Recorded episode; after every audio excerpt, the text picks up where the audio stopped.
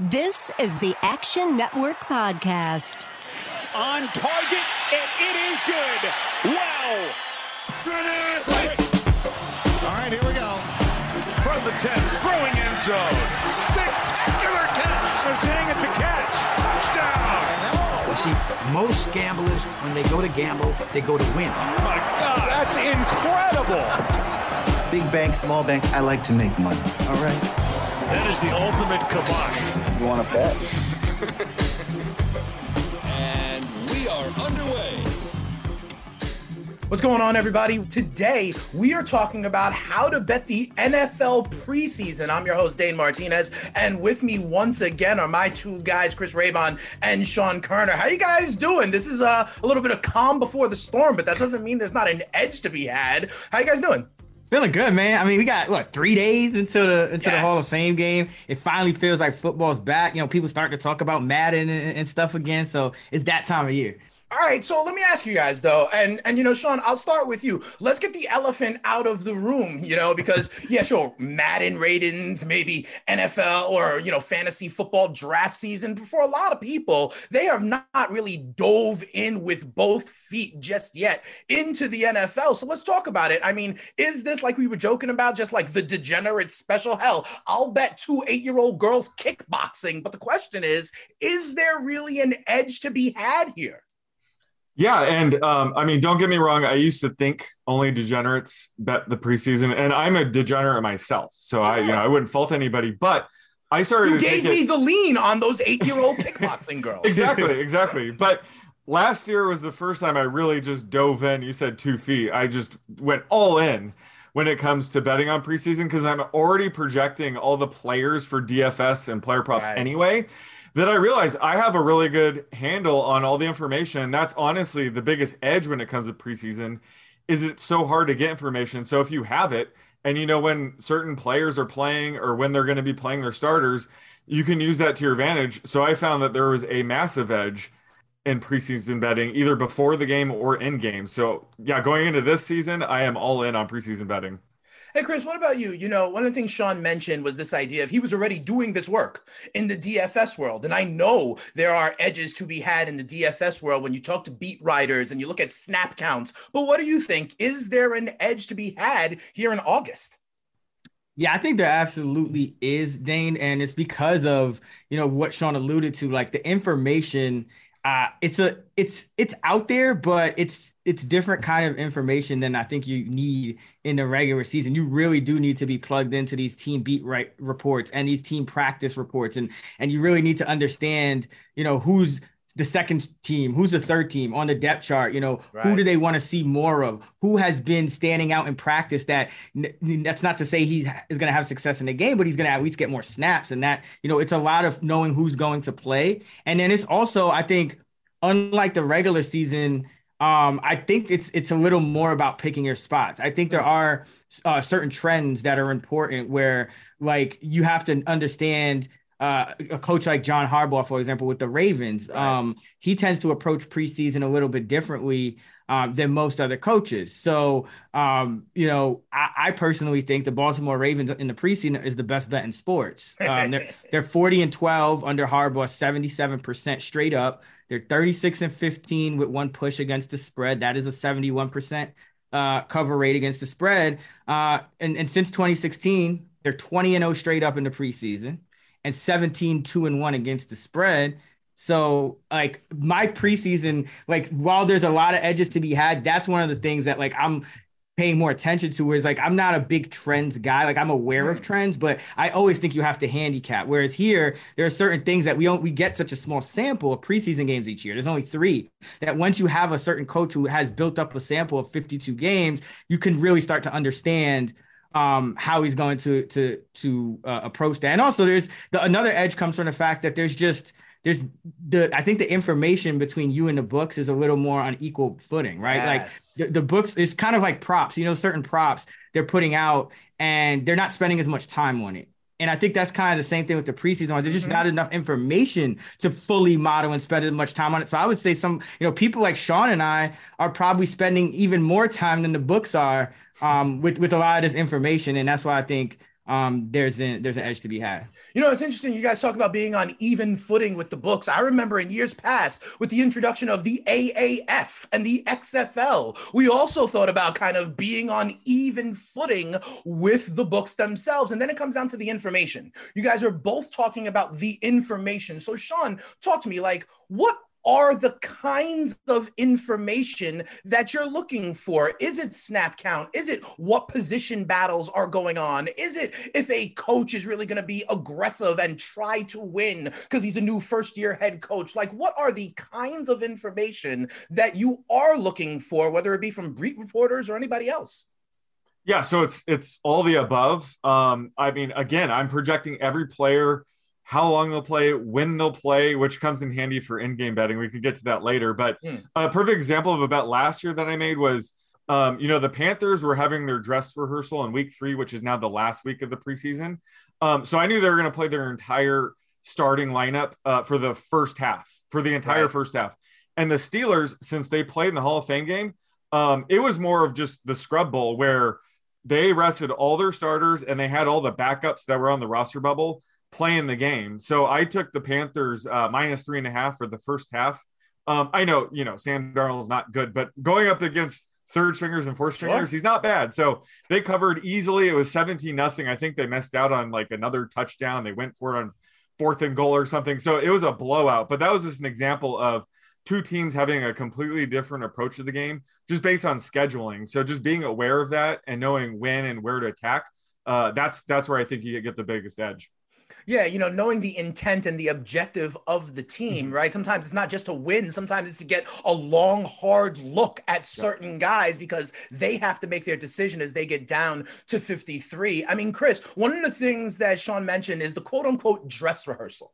And I wanted to ask you about that. It used to be, hey, the third preseason game, we're going to see these starters, you know, for a full half. Is that really still the case? I mean, there's a lot of coaches now that are kind of eschewing that, even for something like the joint practices that happen earlier on in the kind of training camp schedule. So, so Chris, are you still looking at like week three as different than the other weeks? No, it's a case by case basis because, okay. and, and this is why you have to. I think you know your question to Sean was, you know, what kind of information are you looking for? I think right.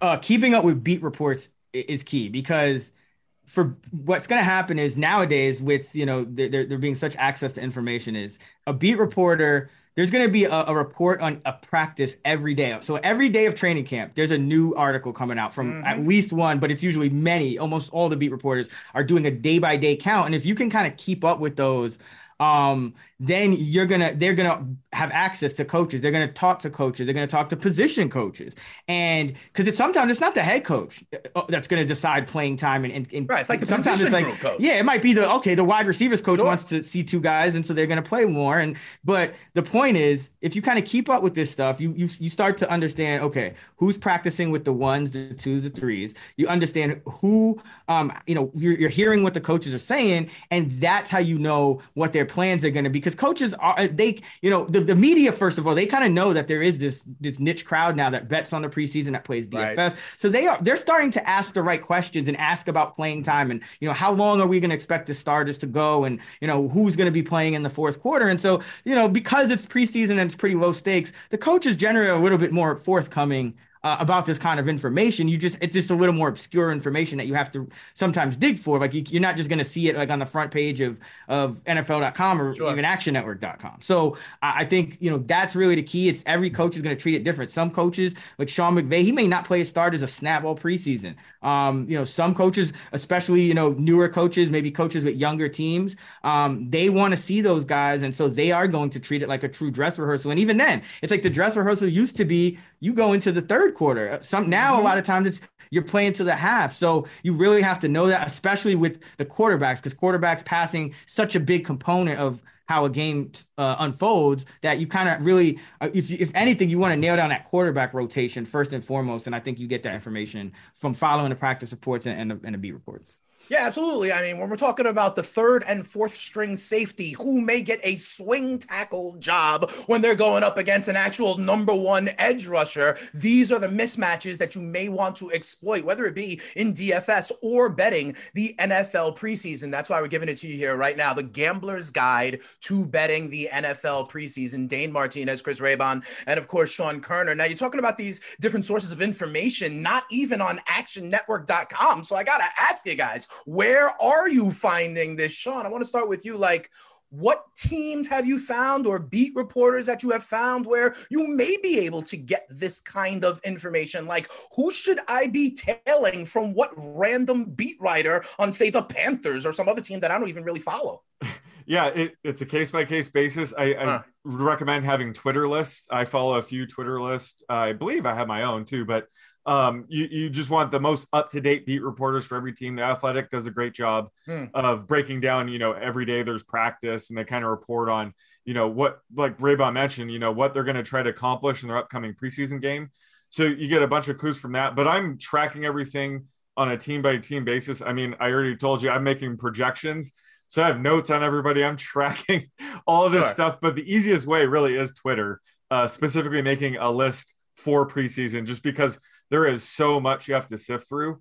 Um, there's a ton. So just, you know, having an up to date, fresh Twitter list is the best way to go. Same for you, Chris. Uh, you just, you know, kind of making a list, following beat reporters, getting as much information as you can from the people that are closest to the practices themselves.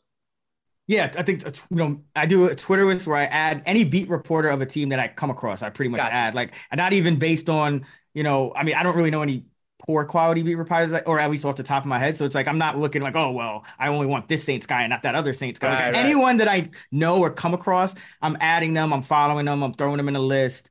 Um, and then uh, as Sean mentioned, the athletic. That's I, I, love. I love what they do there. They they go really in depth um, with their articles. So like they'll give you stats sometimes of like what the quarterbacks are doing in the in, in each mm-hmm. practice, and and then they'll they'll tell you kind of like you know who's standing out, who's not, what the coaches are saying. So I think they do a great job. ESPN, NFL Nation, they they usually have a, a, a beat writer assigned to every team, and they're talking about what's happening in camp. So I, I follow, uh, you know, I, I, read that as well. Um, I think Reddit sometimes can be a good source of information um, for things, you know, some depending on you know it, if it's not like a mainstream necessarily like an athletic or ESPN, but some other beat writer has something good um, that will pop up on Reddit a lot of the time. So um, those are my three big ones. But yeah, I'm like reading. It's it's more than just Twitter. It's like reading tweets is one thing, but like I like I like something like the Athletic or ESPN because I can read whole articles and really kind of get into it. You know, tweets you're kind of at the mercy of who's tweeting what when. Um, so right. while I, I do look at that, and that's easy way to kind of have it at a bird's eye view, I really like to dig in and, and leave enough time every day to kind of keep up with um, the articles uh, for, for for all 32 teams and, and spend some time on that. So you spend an hour on that every day, and that kind of adds up. And you know, to Sean's point, um, you know, no, kind of knowing all the players, um, you know, looking depth charts. Depth charts are another key piece of information sure. I should mention too, because again, you're not going to see much from the first stringer. So you know, certain teams are going to be a lot deeper than others. And if you have a good second team, a good third team, um, that's a lot more important. And so just kind of knowing those depth charts and, and who's gonna who's even on those teams is is pretty important as well.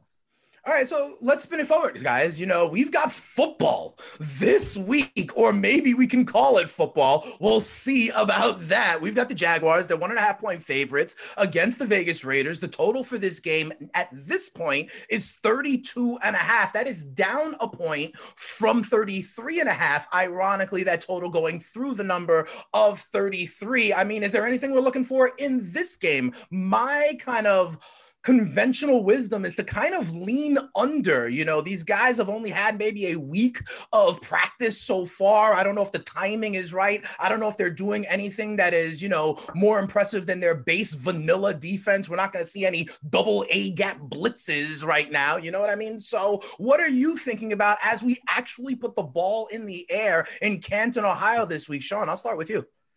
Well, you know, this game, uh, I'm going to wait for information, but I'm assuming the Raiders won't be playing Derek Carr, Josh right. Jacobs, Davante Adams. They're they're too established. We already know what they are at this point in their career. Um, whereas the Jaguars, they probably do want to get Trevor Lawrence some reps here. Travis Etienne, possibly if he's healthy enough mm. to suit up. Christian Kirk, I mean, they're brand new, expensive wide receiver. They're going to want to get him reps. So if, if we have the Jaguars' first string offense going up against backups, I would be interested um, in taking the Jaguars in, say, the first quarter, first half, depending on the discrepancy. Uh, but that's something that I'll wait uh, once we have a better idea. Um, I'll wait on that. And then, like you said, the under for the Hall of Fame game, it's always pretty low scoring because you're going to see more backups. Uh, but the, I mean, the total reflects that. I think it's down to like 32 and a half or something. Yeah. I do like to take my spots with the total in game. Um, typically, when they pull the starters, uh, a good example is last year when Raybon and I were at the 49ers versus the Chargers. Um, I said once they pull Trey Lance, it's going to be Nate Sudfeld versus Easton Stick. I want, I'm all over the under. And we saw um, Nate Sudfeld warming up on the sideline. So I figured right. that this is Trey Lance's last drive. So I, I, you know, hammered the under in game. We were there in person. Uh, and there was zero points scored in the last like 20 minutes of the game. So there are spots where, yeah, you want to take advantage of the under, but the Hall of Fame game, we already know it's going to be a bunch of scrubs. So the total's already very low. Yeah, interesting. I will say this though: pick sixes and fumble scoop and scores do count yeah. against the under when you go with that strategy. So, like you said, Sean, you got to pick your spots. Hey, Chris, what about you? What do you think for this Hall of Fame game? You know, Sean mentioned the idea of Trevor Lawrence trying to get those reps, some of the new members or returning members of the Jags, but there's also there's also a new head coach there in Jacksonville. So, could that be yet another reason to try to get more reps against competition? What do you say there, Chris? Yeah, I mean, I mean, really, there's new coaches on both on both teams, so it, you know, it's. But I do think the Jaguars, like to your point, they're they're a younger team, um, uh, and I think that you will see them play more of their prominent players longer than the Raiders do, if the Raiders do at all.